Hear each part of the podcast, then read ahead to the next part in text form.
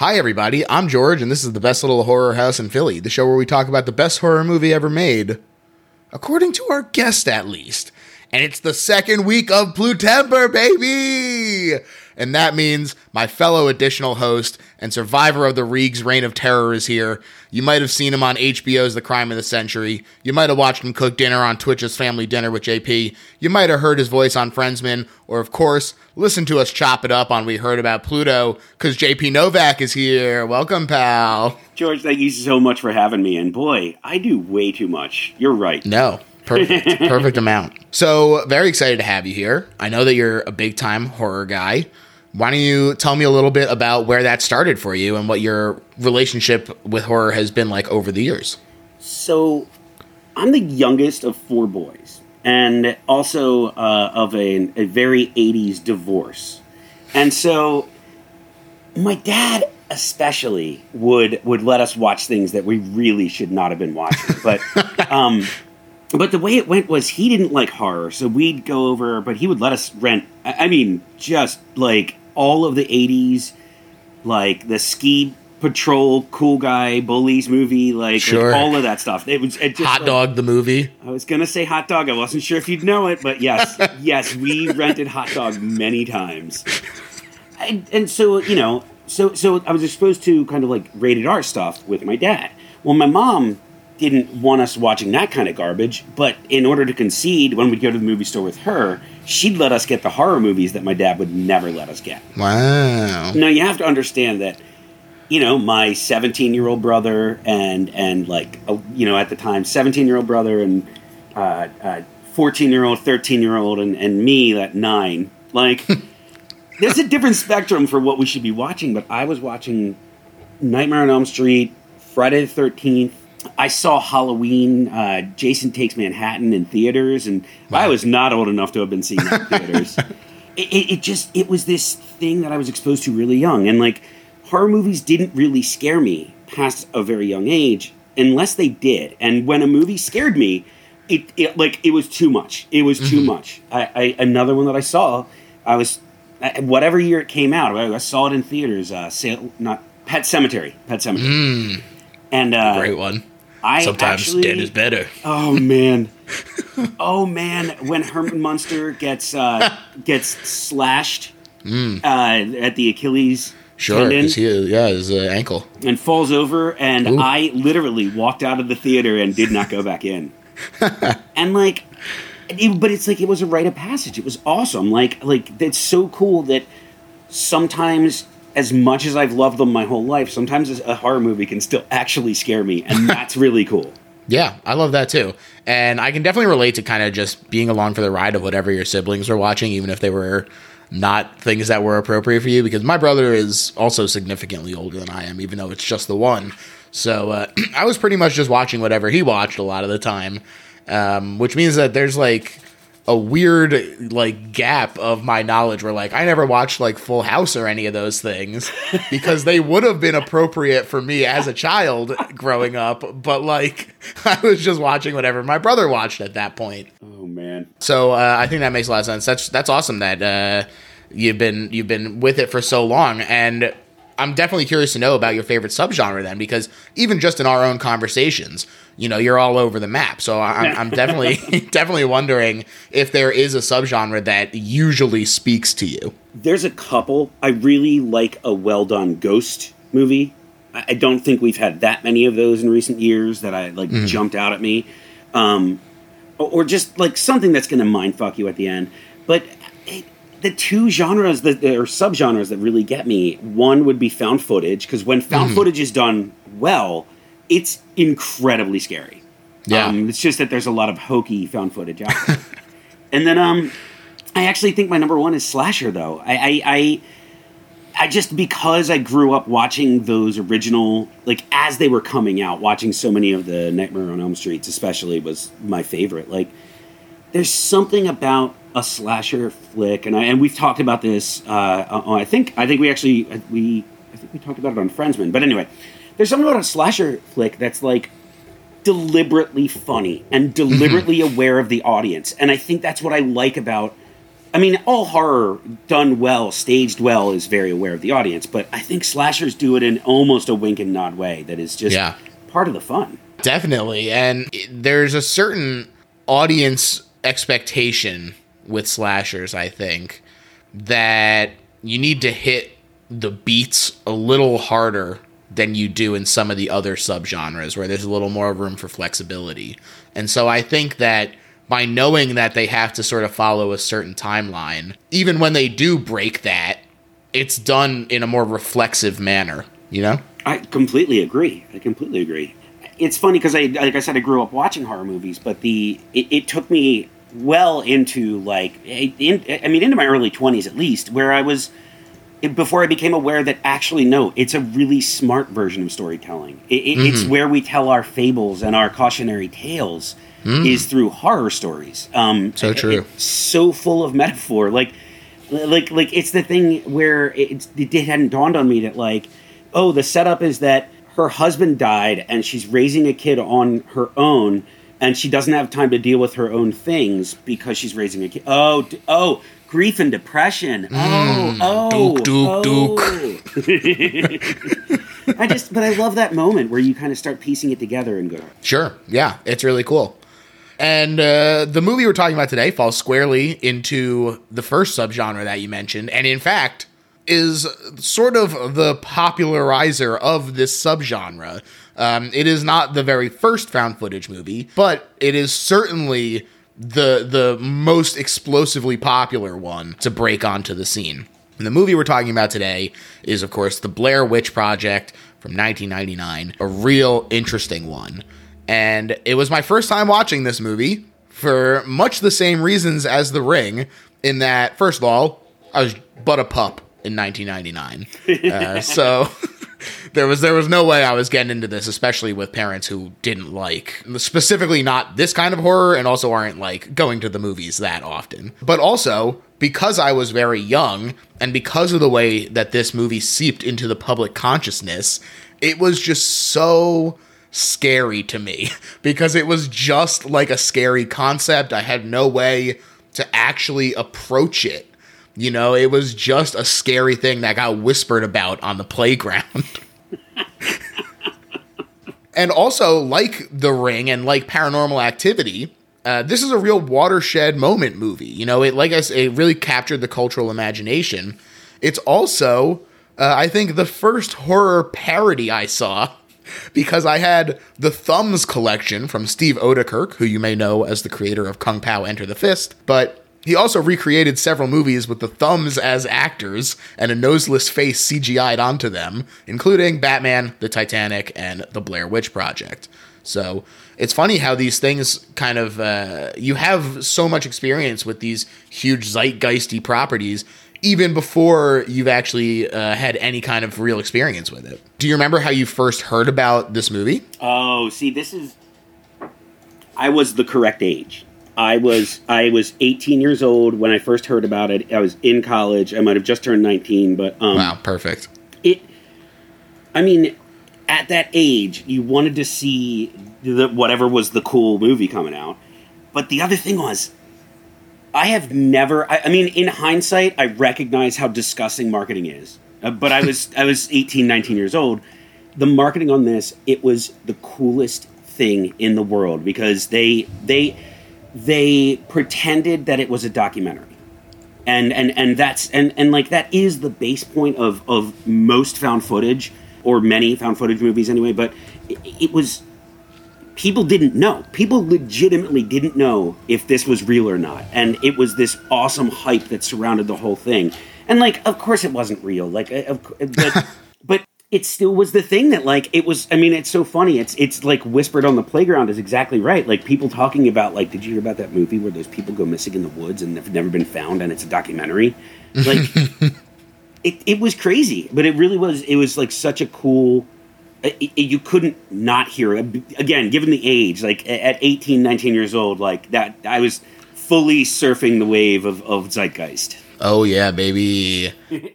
and we'll we'll definitely get more into that uh, that viral marketing. But This movie came about because two Florida boys, uh, Daniel Myrick and Eduardo Sanchez, were interested in refreshing the horror genre, they said, by paying homage to the psychological horror movies that they loved, as opposed to the hack and slash sequels and remakes that had littered the preceding decade, the exactly what you were talking about. They gathered $35,000 and put together a 35 page script outline with character profiles instead of like a, a real actual dialogue uh, with the intention of it being primarily improvised and using that as the audition process.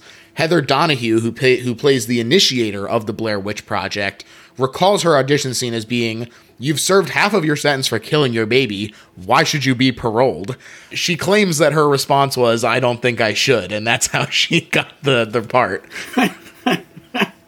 that's awesome.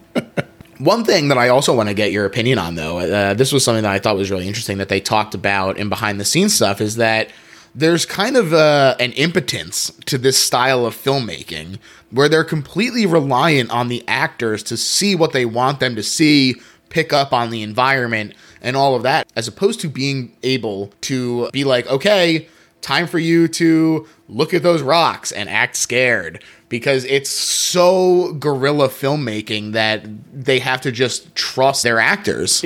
That's exactly what it is and kind of there's there's there's a lot of reasons I love this movie. One of the biggest reasons I love this movie as soon as it came out and I started reading up on how they made the movie and everything was exactly that because like I, I have such an appreciation for for every aspect of what makes a good movie but acting is one of those things. And this was a situation where they they they the reason that the three main characters are named the, the actors names is because they sat i mean this is a situation where they like sit down they become the character they start to just nonstop improv. You're constantly in character for the next five Eight hours days. ten hours. I mean and then suddenly it's like really they're out on a camping trip and they kind of are the characters and you see it in the performances.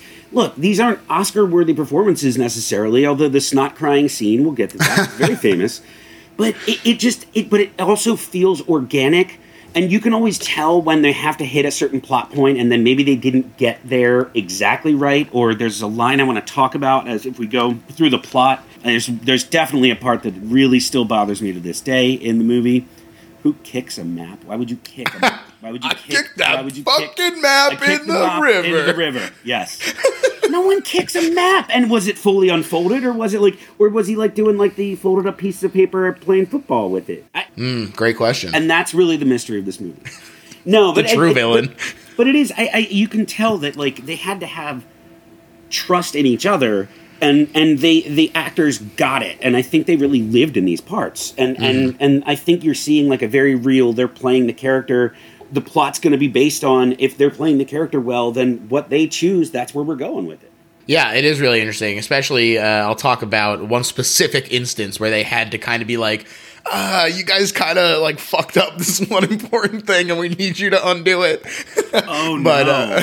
Uh, oh, but uh, okay, can't wait. Yeah, we'll, we'll, so we'll get to that. But uh, I did think it was interesting that they warned the um, people who were auditioning about the nature of the filmmaking, but not the specifics. Uh, Daniel said that they cautioned auditioners if you don't like camping, being out in the woods, and being scared, don't even bother.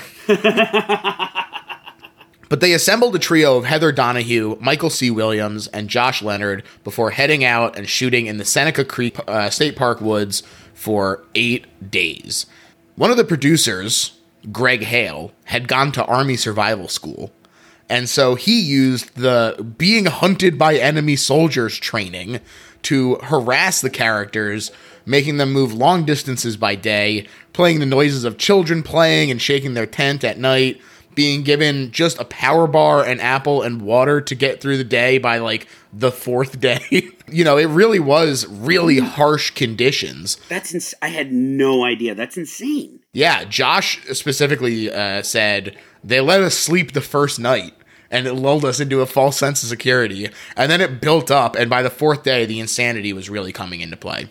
And the crew would watch the dailies and that night give character motivations privately for the next day, which I think is so smart, so interesting, creates this really great tension because not only do you uh, possibly have conflicting motivations, but also just wondering what did they get to like what do they know that I don't know now? Yep. Like that that mistrust, the the resentment that it breeds, I think comes across on screen in a really great way for the character dynamics. It makes so much sense. I had no idea, but it makes so much sense because of the way that they, they perform in this movie. Yeah, yeah, yeah, Oh, yeah. that must have been such a fa- like honestly fun. Like that must have been a fun shoot outside of the not eating or drinking. But, um, yeah, it was also raining a lot, which does suck for camping. oh god, yeah. But they wound up with 20 hours of footage, which got trimmed down to the tight movie we know now. And they also wound up creating a ton of mythology for the movie, most of which lived on BlairWitch.com, a website that really took advantage of a blossoming and nascent internet age to create a feeling of this movie that could be real, like you were talking about. You know, Cannibal Holocaust is famous for getting banned because people thought that it was real. I was gonna I was gonna say, wait a minute, is Cannibal Holocaust filmed as a documentary? And I it's Yeah. been so long since I've seen it, but yeah, it is, isn't it? Yeah, it is. Okay. Uh, and and people thought that it was real, and there is some genuinely grotesque stuff in there, including animal abuse. And I do not enjoy that movie. I don't recommend it to people, but uh, it is at the very least an interesting story to read about, and uh, and and it is kind of the similar thing where people f- are so willing to believe, even.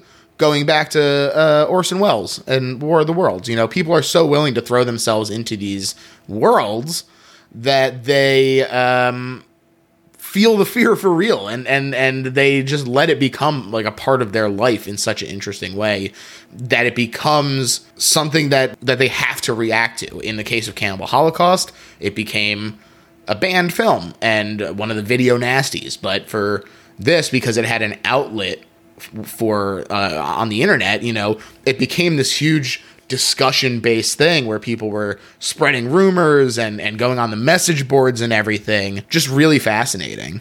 It's the first viral thing I remember in my life. right. That wasn't it just- viral marketing didn't exist. Yeah it, it just and it, it was amazing and it did really build that hype. And like I, again given the age especially like i it was I, I was compelled to see this movie. I had to see this movie. Mm-hmm. I thought it was really funny that the website wasn't actually their idea. Bravo used to have an indie filmmaker spotlight show called Split Screen, and Eduardo and Daniels shared some test footage for the yet unfinished movie, and people lost their fucking minds. they started going to the message boards for Split Screen, and they crowded out all the other spotlights. So Bravo went to them and was like, please make your own site because Oh. we cannot handle this. oh my god So they did, and it was a huge success. I used the Wayback Machine to check it out, and it's still a pretty cool website. You know, there's a lot of cool backstory stuff, including how they found the footage, uh, which is that an anthropology uh, dig from the University of Maryland found it at the site of the cabin, seemingly manifested inside the sterile soil under both the foundation and an undisturbed layer of ash. So even right away, you're getting creepy creepy little tidbits that are like this this footage can't even possibly have gotten there. Yep. Yep. Oh my god. It got cops deriding it as a hoax and heather's mom was also on the site and this site really gave them a ton of momentum as they headed for sundance. And it created a really electric atmosphere because the internet was not quite as full of lying then as it is now And so having their friends pop onto these message boards and be like, this is actually true, people just believed it. They were like, well, I have no reason to doubt you, guy on the internet. oh my god It's it's really fascinating. There was even a call into an LA radio station when the radio station was asking about people's favorite urban legends, and someone called in and was like, "Do you know about the Blair Witch?" And this drove people to the site, which led to more call-ins and this kind of self-perpetuating hype cycle. This is amazing Yeah, it's it's unbelievable the way that they managed to make this work out. so the movie got bought by Artisan Films finally, and they were like, "We're leaning into this, not only driving people to the site more and more, but also giving Ben Rock, the movie's production designer, two months to create The Curse of the Blair Witch." A special on the Sci Fi Channel in order to further blur the lines between reality and fictions. And they had a ton of extra footage because of the style of the shoot. Like we said, it was like 20 hours. And so they fashioned a follow up instead of a traditional behind the scenes like many movies were getting at the time. And this discussion, The Curse of the Blair Witch, of like the backstory of the curse, was filmed like just a regular true crime documentary thing, like you would see on History Channel or Sci Fi or whatever. And it aired on July 11th, just before, and it added a ton of fuel to the fire that this movie was real. They were like, look, look at how all this footage, like, you couldn't just air this on TV if it was fake. and well, it turns out you could just air it on TV if it was fake. wow. Yeah, yeah, and that sense of authenticity that you were talking about, and the way that the performances go, bounce back and forth, you know, without that bedrock, these reality and fiction blurring uh, endeavors would simply not work. Yeah, no, entirely. Yeah, there's a certain amount of buy-in that's required. That's definitely just wow. I cannot believe how that all worked out. so much like the actual movie, actors for this little Curse of the Blair Witch got just a bio and some conflicting details about the legend of Elly Kedward, the Blair Witch. And they were also left to improvise their actual answers as they were interviewed. But the authenticity carried through into this. You know, they cast well getting Mike's actual brother to play his brother, an actual small town historian to play the Burkittsville historian, and Rock said that his goal was to capture how if you and I grew up across the street from each other, we're going to have a different opinion about the ghost in the house at the end of the street, which I thought was a really interesting approach to this. I watched it. It was fun. Uh, you know, definitely captures the feeling of those true crime, uh, special investigation kind of things. So if you're a, a huge Blair head, check it out. and where where did you watch it? That one is on Tubi right now. Okay. Tubi, undisputed champion of free streaming platforms. now, there were two other companion mockumentaries that didn't get quite as much of an audience. The Burkittsville 7, which was about the fictional theories behind the witch and the numerous eerie Burkittsville tragedies, um, but specifically the the the the killing, the serial killer that they talk about a little bit at the beginning. Um, Who killed the uh, seven kids? Right, Parr. And I'll kind of I'll touch a little more about this alternate mockumentary when that comes up in the movie because there actually was some interesting stuff in that one. That was my favorite of the three supplementary materials. But there was also Shadow of the Blair Witch, which ser- which serves as connective tissue with the sequel through this really fascinating anti-marketing marketing wherein the upcoming Blair Witch 2 is a irresponsible dramatization of real events that happened as a direct result of the popularity of the original movie. And the mother of the killer that the that Blair Witch 2 is based on in heavy air quotes uh, is trying to block it. And so that's what the supplementary uh, mockumentary is about. Uh, like the, the true the true version of what's going on in blair witch 2 it's interesting. It's kind of a, unprecedented kind of thing to be like yeah the first one is irresponsible. And fans of it are these crazy people who are going to go commit murders and to like really kind of sacrifice your initial audience because you're like uh, we don't they didn't like what was happening in Blair Witch 2. They were like this is to be bad. And so they like completely reversed it. They were like Blair Witch fans aren't to be happy. So we're just to completely throw them under the bus and make this entirely new thing. It's just such a, a weird decision True, truly, like I said, feels unprecedented to me. That's but that's exceptional because they were trying to like save their original art from yeah. the taint. Like, like good yeah. for them. um, I you also haven't seen the second one, right? No, not yet. I, it looked like it might be fun bad, but it also looked like it might just be bad bad. I think it's going to depend on whether or not you were a fan of this movie. Mm, I was. I genuinely was, which I take a little pull back the curtain a little bit.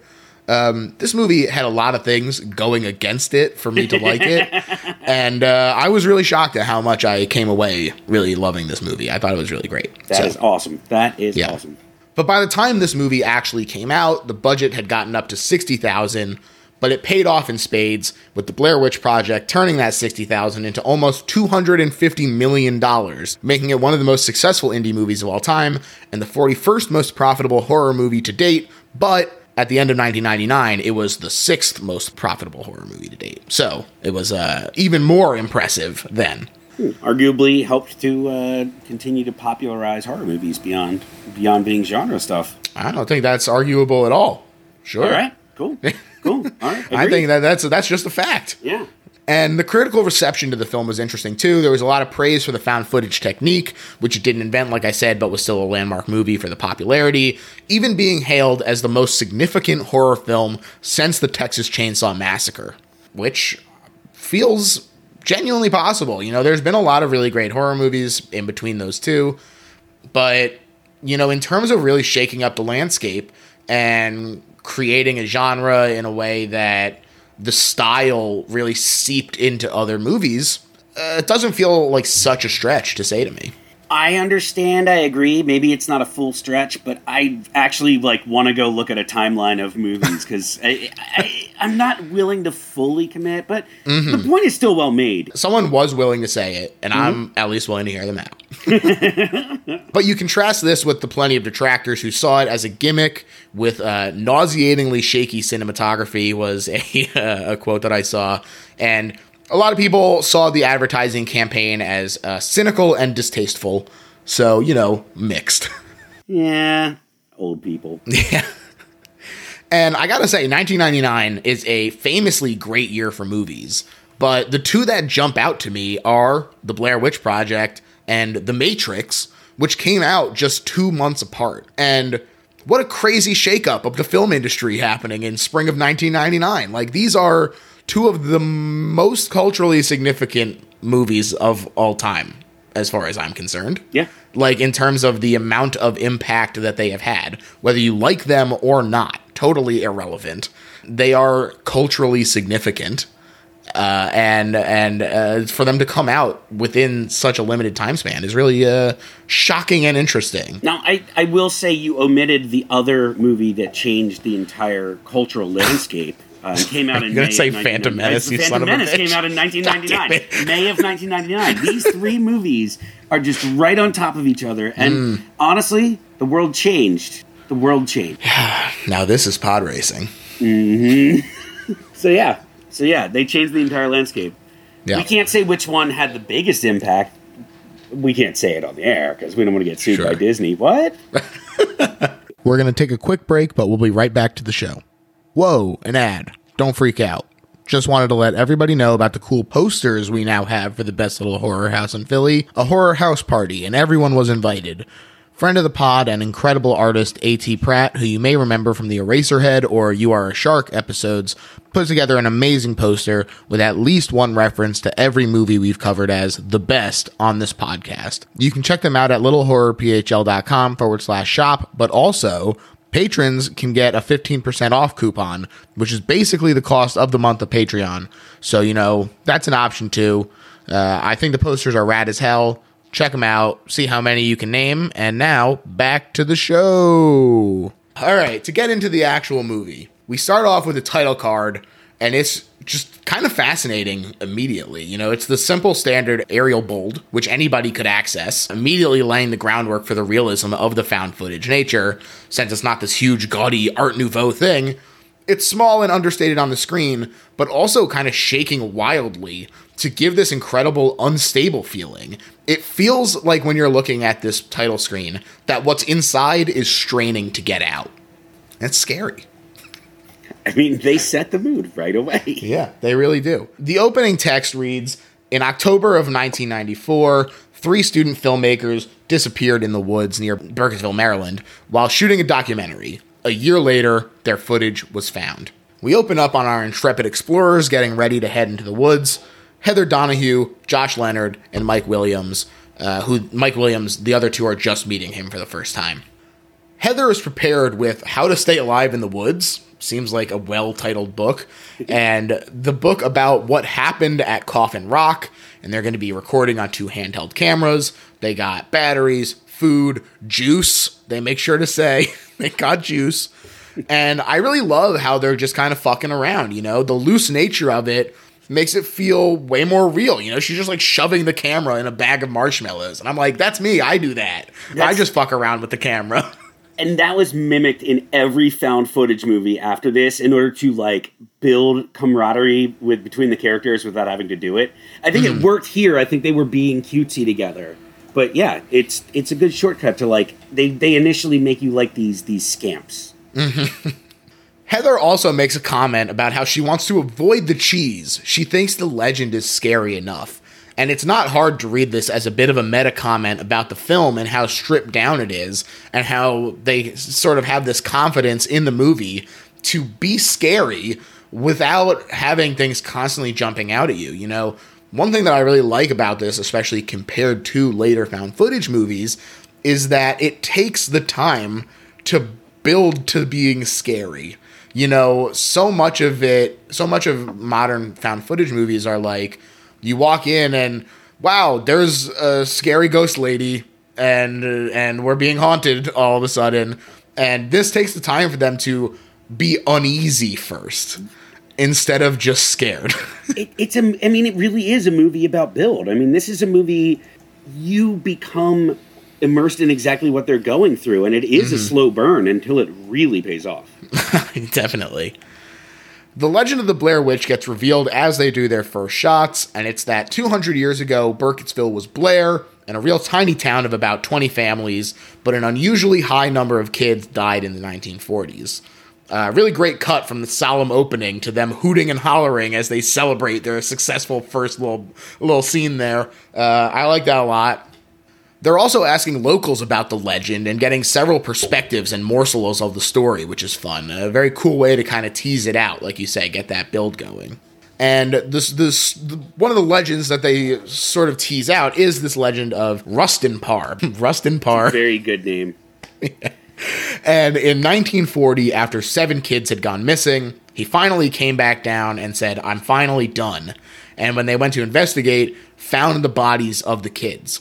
Supposedly, he'd take them two at a time, make one stand and face the coroner while he killed the other one because he, quote, couldn't take the eyes on him. And there's something that I feel compelled to mention here, which is that there's already some contradictions in this story, which is that if he's taking kids up two at a time, how is there an odd number of corpses?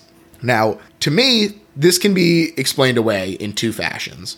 But first of all, when I mentioned this to a friend of mine when I was watching the movie, because this was, I was still not quite on board yet, and I wasn't sure how I was going to go with this movie.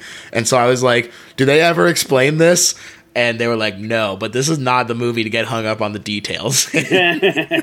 okay But I do think that this could be explained away in two different fashions. First of all, that it's a commentary by the filmmakers on the fallible nature of crowdsourcing and legends in particular, kind of getting jumbled as the years go on, becoming more about the broad strokes than the details, much like this movie, some could argue. The second way it could be explained away is that uh, the first time he just did a trial run and only took one kid. oh my god wait i've got scenarios that would work i don't want to contradict you but Well, get ready because it turns out that by viewing the supplementary materials, this actually is explained. okay well now i want to hear the official canon explanation the canon explanation is that the eighth child is Kyle Brody. And Kyle Brody supposedly escaped from Rustin Parr. And it's his testimony that got Mr. Parr killed, basically. He's the one who gave a lot of the details. But the question is is his testimony even real? Because he, first of all, had knowledge of the abductions, which in theory he shouldn't have been there for if he was trapped at the house. He was also a bit of a psycho himself. People remember seeing him cut the legs off frogs and watch them drown in a in a bucket to see if frogs have feelings, he said. And so the Burkittsville 7, this supplementary mockumentary that I was talking about, and the one that I, like I said, liked the most, postulates a theory that Kyle is the one who actually did it, not Rustin Parr, or that he compelled Parr to do it, especially since uh, Kyle is the only one who knew all the other victims. hmm So there you go. That's the canon explanation for something that is like so truly glossed over. They do not really touch on it very No. much in the No, they regular movie. And that's kind of what I liked about it is that I was like, there's this one little detail that is sticking in my craw, and then by doing a little digging, the the they provided. They there was an answer. It was a lot of fun to explore and find that. And in an era where the internet does not exist, and I can't just like Google what's up with the eighth kid in the Blair Witch Project. Right. That stumbling upon this this uh, mockumentary as it just airs on the Sci-Fi Channel would really compel you to take it seriously Yeah. and and Yeah, absolutely. believe it. I- I- it's that like I've I mean I, I I've watched this movie so many times over the years. I have such a fondness for it. And the thing that has always been my view of it was what you your friend said about it. That that it's really not the movie to get caught up in the details, which is also to say what you said about like this is also about. I mean, everything is word of mouth storytelling. Something happened in the 1860s or 1940s, and it's been passed down generation Yeah. to generation. Like that, no, you can't trust the stories. And I think that's also part of building the tension in this movie, where yeah, uh, there's no witch. There's no witch in the woods. Don't be. There's no witch. There's nothing supernatural in these woods. It'd be like like because listen to how none of them even have their stories straight. It's all just Yeah. a mess of things. It, it really actually disarms you. It's it's kind really of brilliant. does. It, it's it's. Oh, it's so good. This cabin winds up being haunted. Uh, two hunters who camped by it also disappear. Parr claimed to have heard the voices of a woman. Never specifically says the Blair Witch. One of the one of the his, historians notates, uh, but he does say that he heard the voice of a woman telling him to do this stuff. And over the years, more and more stuff starts happening in the Burkittsville woods our trio meets Mary Brown, who is a woman in town who insists that the woods really are haunted and that she had an encounter with the witch.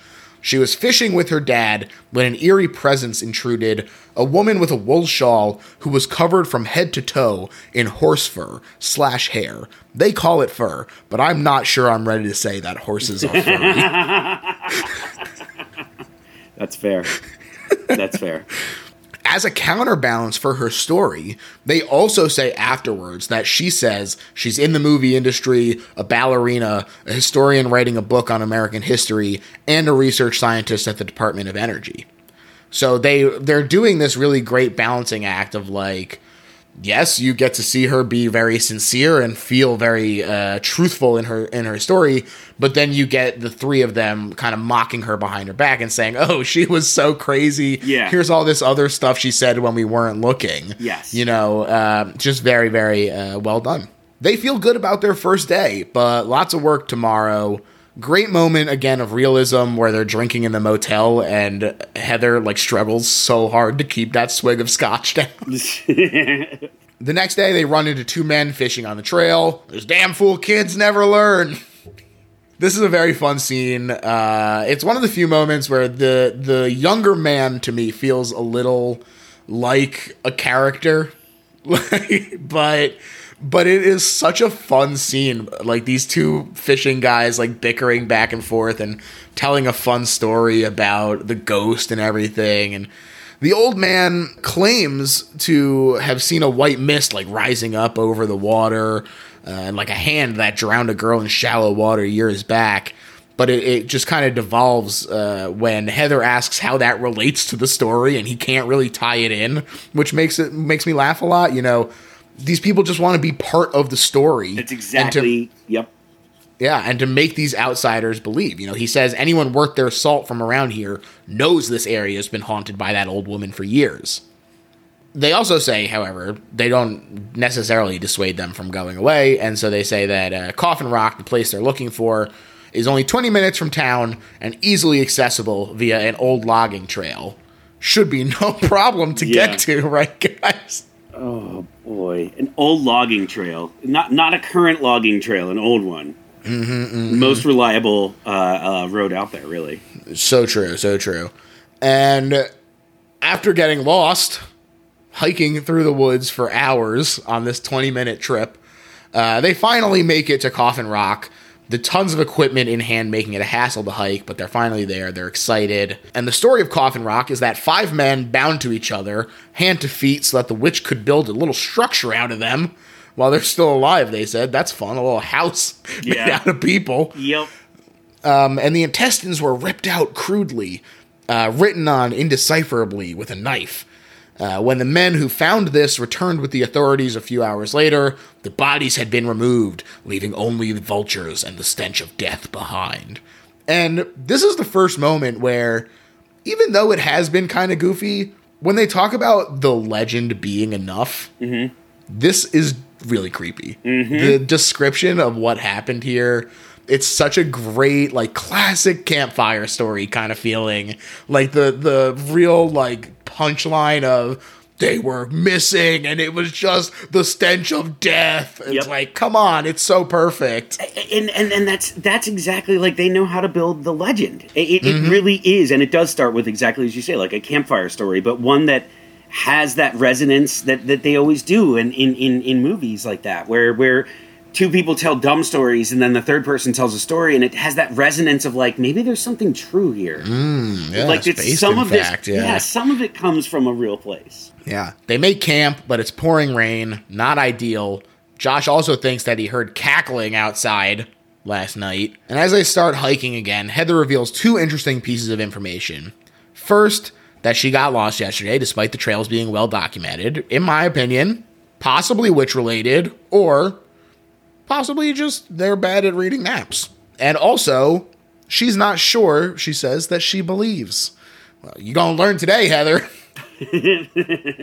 but even even at this point, you know, they're still kind of joking around with each other. I love this moment where they're not so super self-serious that she goes, "What killed this dead mouse?" Witchcraft?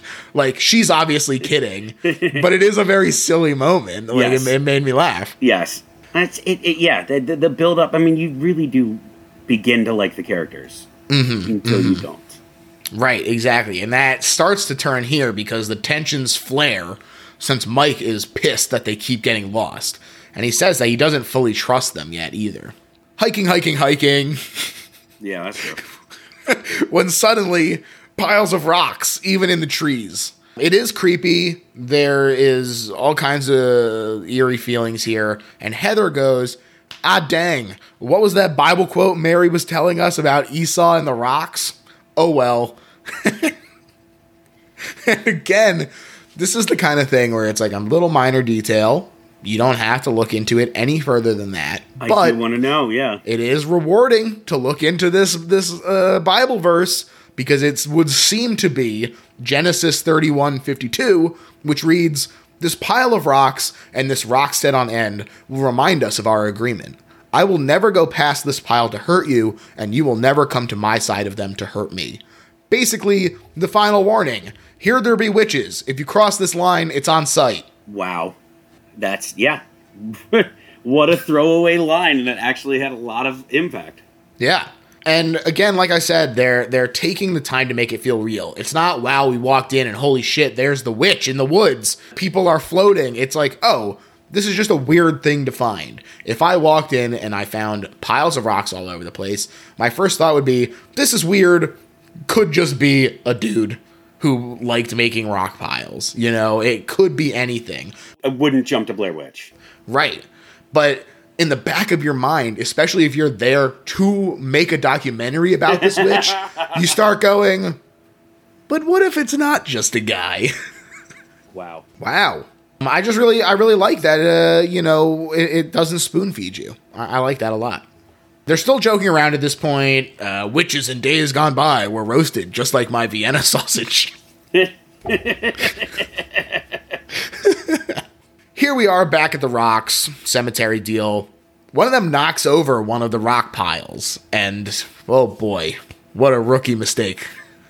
now i want to point out it's josh josh knocks over the rock pile Fucking Josh. yeah I, the reason i want to point that out is it things take a turn for josh moving forward mm-hmm. Sure, sure do. And they think they hear something out in the distance that night that wakes them up from all around. Mike is scared to go out, though, and to record. And the next day, he says he thinks it sounded like a bunch of people running around, locals fucking with them.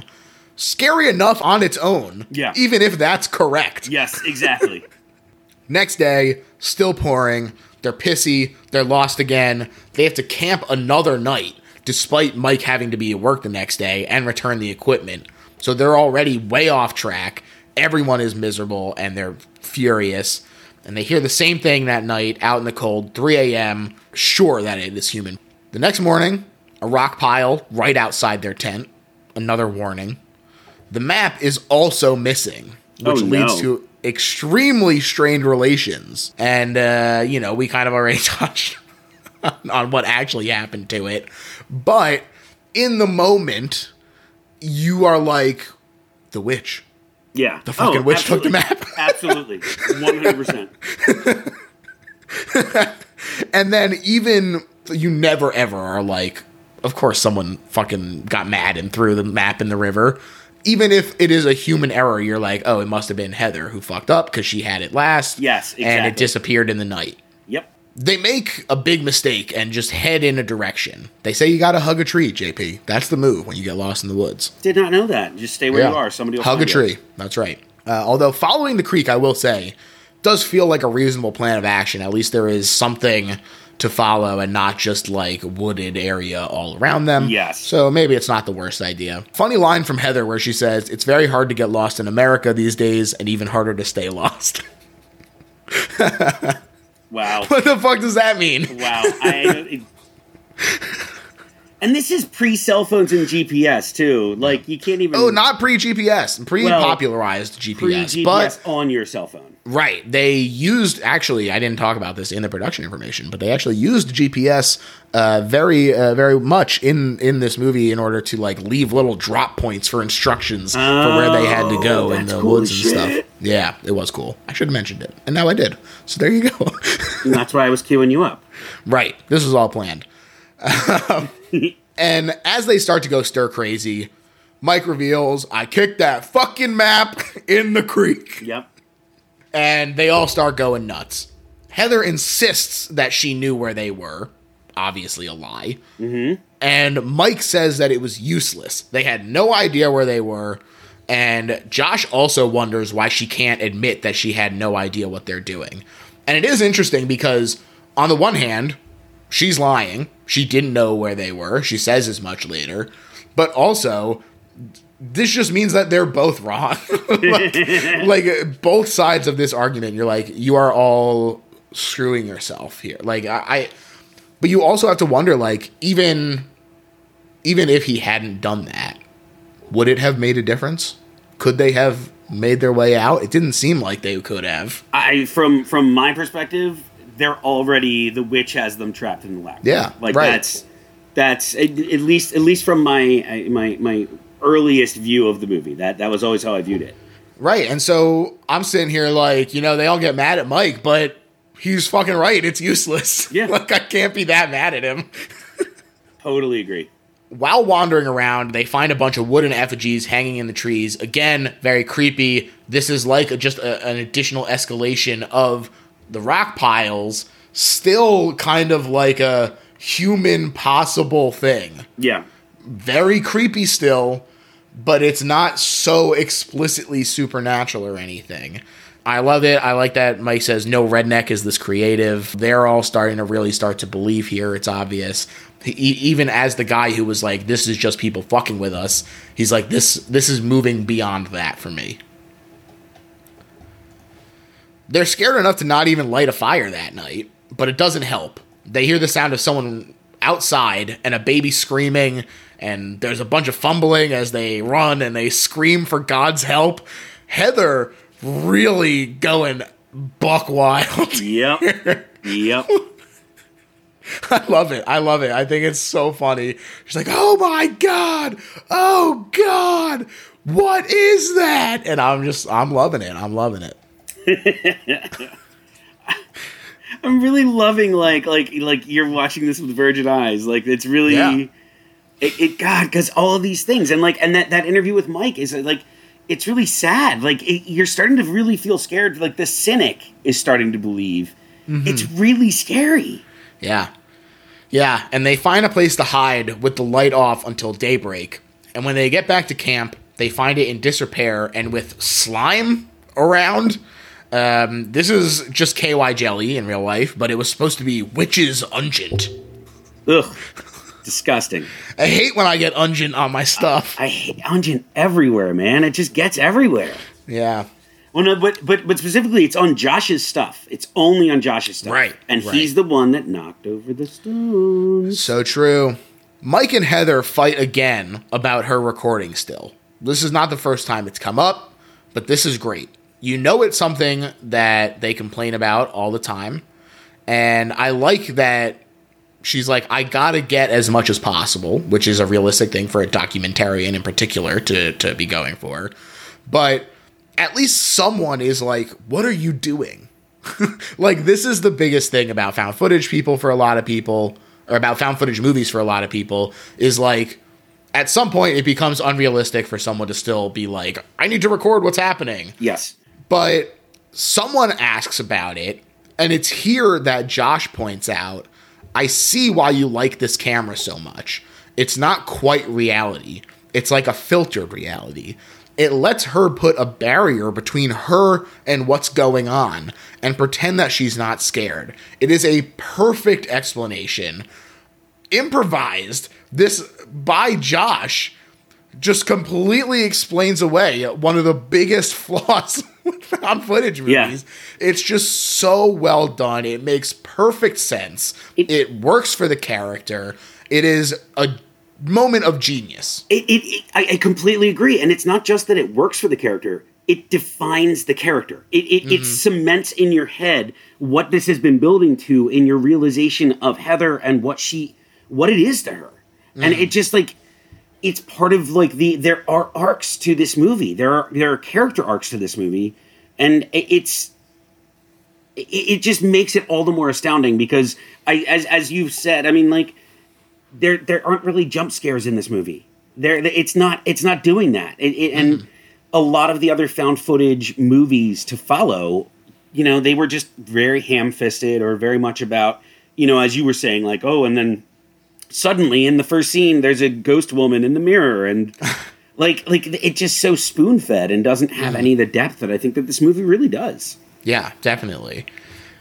Three nights in a row, getting worse every night. This mayhem is happening. They're breaking down as they pass the same log that they crossed the river on. They're weeping.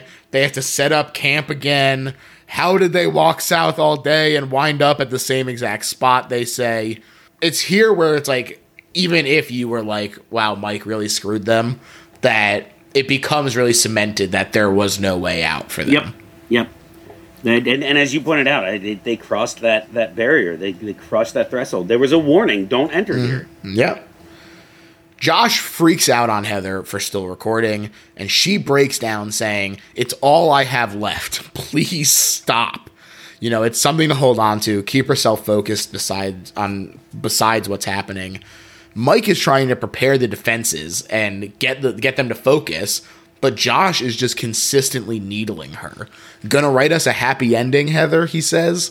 You know, it's it's so cynical. What a twist of the knife. Like, but it's such a, a, a, great moment again. You know, I think that Heather and Mike do a really great job, but a lot of what Josh brings to the actual character moments, I think really, really helped this movie. He has, I think, some of the most extreme acting, at mm-hmm. least in kind of the flatter parts of the plot. Yeah. And and he also, it's it's again, he has an arc, and like his is just this like collapsing, like like he's Yeah. losing his humanity the longer he's out in the woods. Yeah, definitely. And he goes missing in the night. Oh no! Oh, spoilers. Well, it happens right now, so it's not really a spoiler. and so, I haven't finished it yet. oh well, that's. I feel like that's on you at this point. Um, I always walk out right at the part where they're fishing. It's just too scary. Yeah, I. You know what? I get it. They decide the next morning to go east instead of south without Josh, and they take a whole nother day, and then they hear Josh screaming in the night. The two of them say it's one of two options: either it's Josh, or it's this thing imitating Josh. Mm-hmm. Mm-hmm. Neither option is great. No, no, really, really, really not.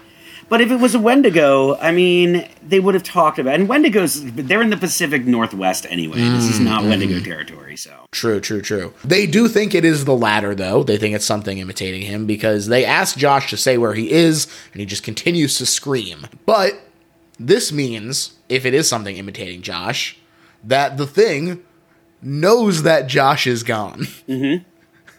That's not good. uh huh. They find a bundle of twigs left out right in front of the right in front of the tent the next morning, which Heather just like throws to the side. She's like, "I'm not fucking dealing with this."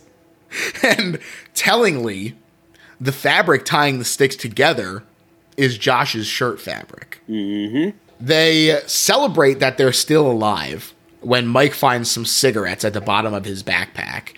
And this is just a really nice moment of catharsis when they sit together. All their squabbling is kind of forgotten. They're just being together and hugging and rocking back and forth. Like, what the fuck is happening? Yeah. They need some humanity. Like you said, Josh's has completely abandoned him at this point, but we can see that for Mike and Heather, the the isolation has not completely happened yet.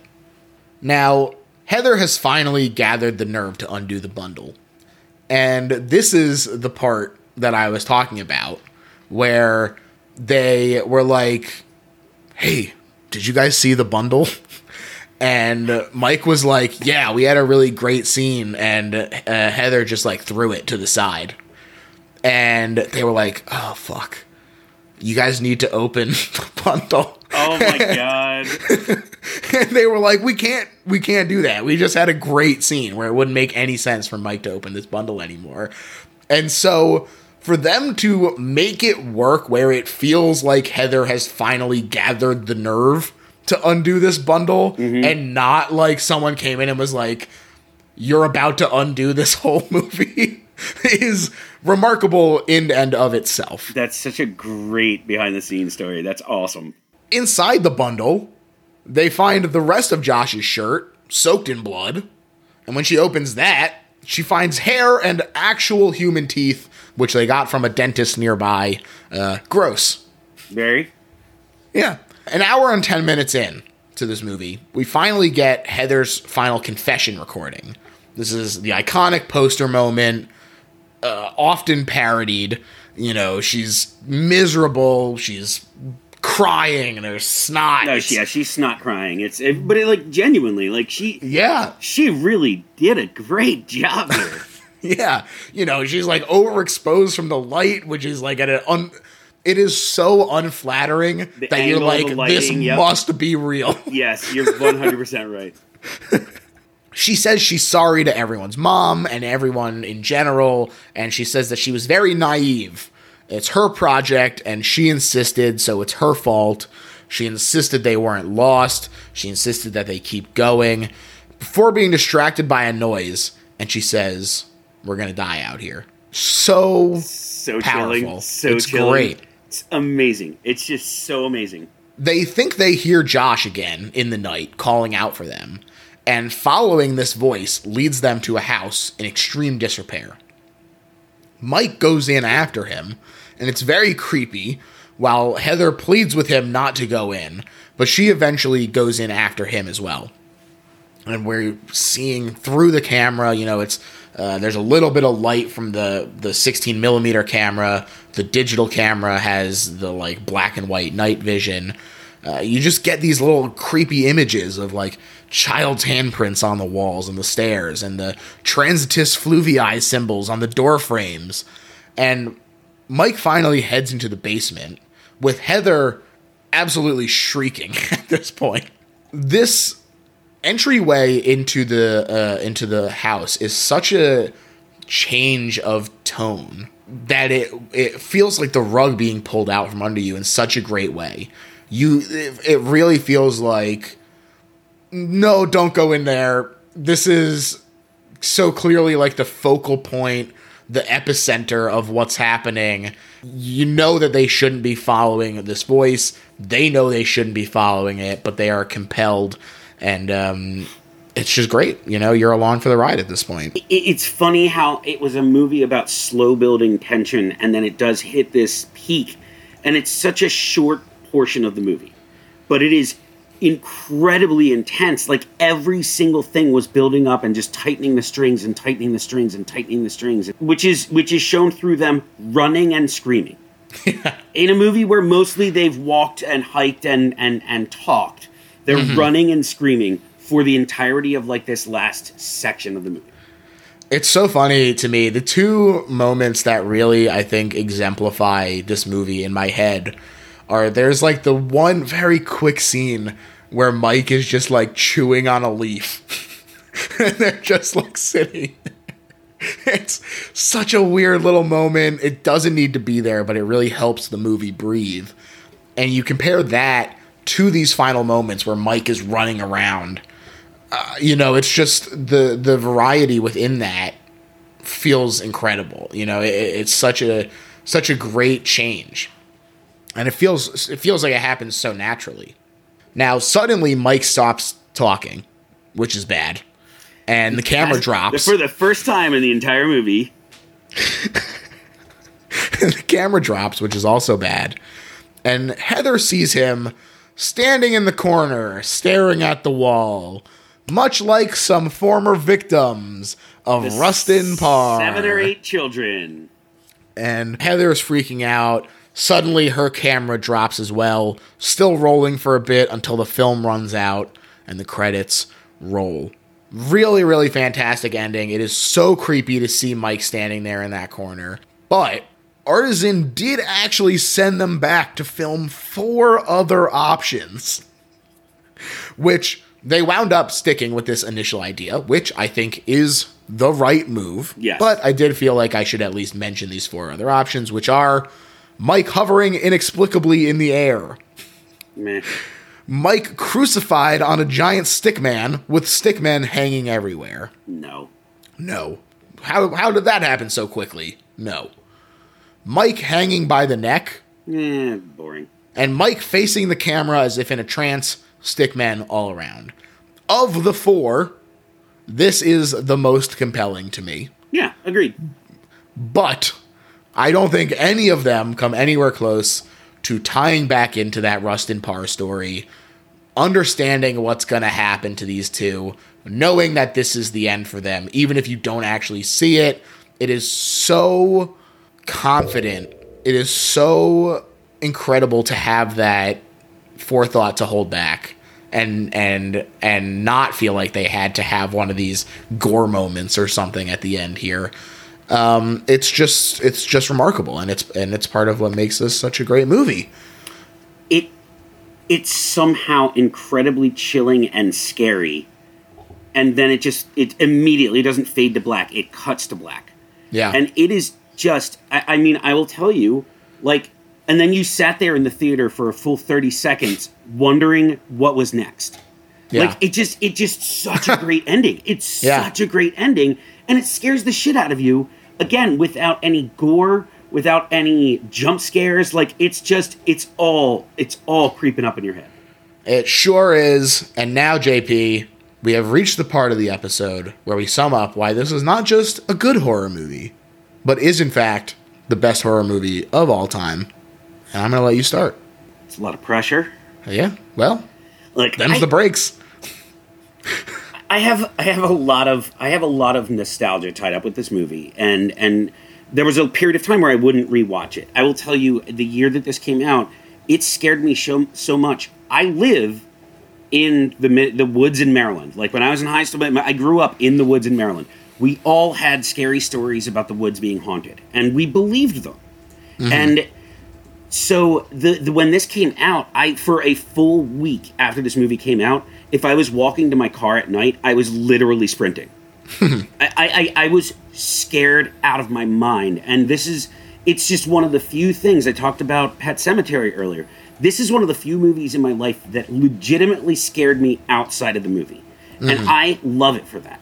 But that was my nostalgia, and the thing is, the reason that this is the best horror movie of all time is, you know, we want to celebrate the movies that made it on on on such a minimal budget. And and horror is a genre that's about innovation. Mm-hmm. It always has been, and it pushes the boundaries of all the other genres of, of filmmaking because of the things that they come up with to do. And every time I watch it, I'm still astounded that a movie made with no money. I mean, for for for for this kind of film anyway, um, or for, for for what would be a major film release. I mean, there was no money. You just watch this piece of art where two filmmakers and three actors came up with this idea. They all fell in love with it. They all believed in it. And that's what you're watching up on the screen. And they never underestimate their audience. There's so many tidbits. There's so many. There's so many. Just like as you pointed out, that line that I didn't know about, the biblical reference. It's just so telling, and it's so everything in it's deliberate. And there are very few moments, except for the two fishermen. There are very few moments where you feel like no, they told them like you have to hit these plot points, and the people in the scene didn't do a good job. I, I think our main actors, especially, exceptional job. And I think, and and I, I hate, I, I don't like to be over dramatic about this, but I think it just kind of mirrors what you said earlier. I think that this changed the industry. It, it changed the genre certainly, mm. and, and it had such a huge cultural impact. And for such a little tiny thing that came out of Maryland, which is the best state, and that's I, I mean, I, I just don't know how you pound for pound. I don't know how you make a better movie. Who could argue with that? To me, this is the best horror movie ever made because for me to come into this movie with so much baggage, like, I don't like ghost stories. I don't like found footage.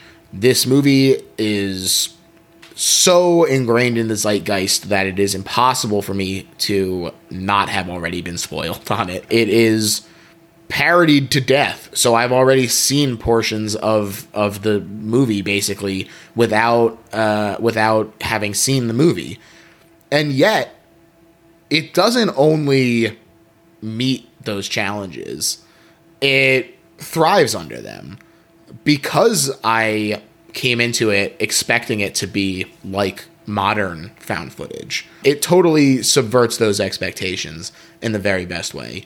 It is so methodical. It is so well edited. You know, there's a two and a half hour cut that they talk about that was supposedly terrible that they screened originally. And and they were like, no, we need to cut this down because it's boring. And by getting it down to 89 minutes, it does a fantastic job. It is so tight. It is so tense. It does such a great job of executing that build. And that is what the movie is all about. Their inspiration was psychological horror, and they really, really succeed in paying homage to that while still bringing it into the modern day. You know, it, it pulls this forward in a way that, like you said, and like I said earlier, truly changed the landscape of the film industry. Found footage was now a thing. It is still uh, constantly pumped out just because it is so profitable. You know, it is it's so many places took the wrong lessons from this movie, but there are so many good lessons in it. And I think that for it to not only um, be a fascinating story of of just like what movies were doing and how society interacts with them. But for it to also be a good and fun and scary movie, in addition to that, yes, is a, is incredible. Yep. Good for you, the Blair Witch Project. Yep. That's why this is the best horror movie ever made. JP, I want to thank you so much for coming on the show, man. Please, it's your time to plug anything you want tell the people where they can find you. I, I will, George. Thank you so much. I've wanted to come on for so long. I, I, I, I as we've become friends over the past year, it's just amazing. I, I, I, I DM George constantly about like, did you see this horror movie? Have you seen that one? I, it's it's so nice to find a, a kindred spirit on this whole journey. Mm-hmm, so, mm-hmm. and I love the podcast. But if you want to listen to any more of me, you definitely should check out first and foremost uh, we heard about Pluto. It's a psych rewatch podcast. I co-host it with well, uh, it's hosted by Reegs, and then George and I are the additional hosts. Um, I also do a Friends recap podcast with Nate Kiley. Uh, it's called Friendsman. Uh, we're just about to finish season two right now. It's a great time to get caught up. It's really fun, and we're really doing a critical. It's not a Friends love fest. In fact, other than when George was on, it was mostly uh, people just taking a big old dump on the Friends show. I'm the first one who liked the show Friends. Very, very few of our guests have enjoyed the show Friends. Um, and and and uh, yeah, you can also um, check me out in the HBO documentary, uh, "The Crime of the Century," about the opioid epidemic and how it got started and who got rich off of it. Boo, Boo sacklers. Yeah, and uh, I'll be bringing back Family Dinner with JP very soon. Um, Hell yeah. So get ready to cook with me. But uh, if that's too much, then just listen to this episode of uh, of uh, the best little horror house in Philly and uh, just enjoy that I was here with you. Well, I think you should go listen to all the other stuff as well. Um, JP is an amazing cook. It, all the food looks so fucking good. You're so sweet. Well, so people should definitely, if you have any interest in learning how to cook deliciously, be watching Family Dinner with JP. Um, it's really great. And uh, as far as my plugs, folks, it's Plutember, baby. You go listen to We Heard About Pluto. You've heard me talk with Reegs. You heard me talk with JP now. You, you, you understand the dynamic. Next week, you're going to hear both of these gentlemen come on uh, to talk about Suspiria, the remake, with me, which I'm very excited about. I picked that one. Very excited about this one. Yeah.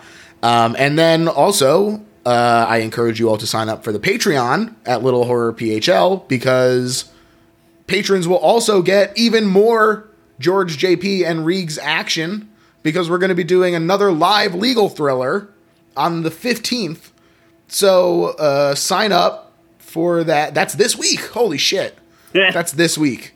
When you're listening to that, that's this week. Uh, so uh, so sign up and, and make sure that you're there and you get to make your voices heard uh, and weigh in on on who is in fact the ultimate litigator. Um, look, one of them is an actual litigator, and I, I don't want to say that this is unfair for the other one, but tough shit.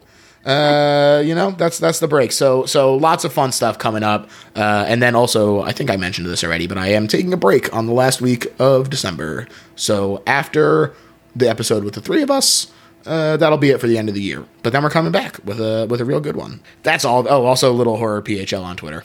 That's it. All right. Bye everyone. Smooches.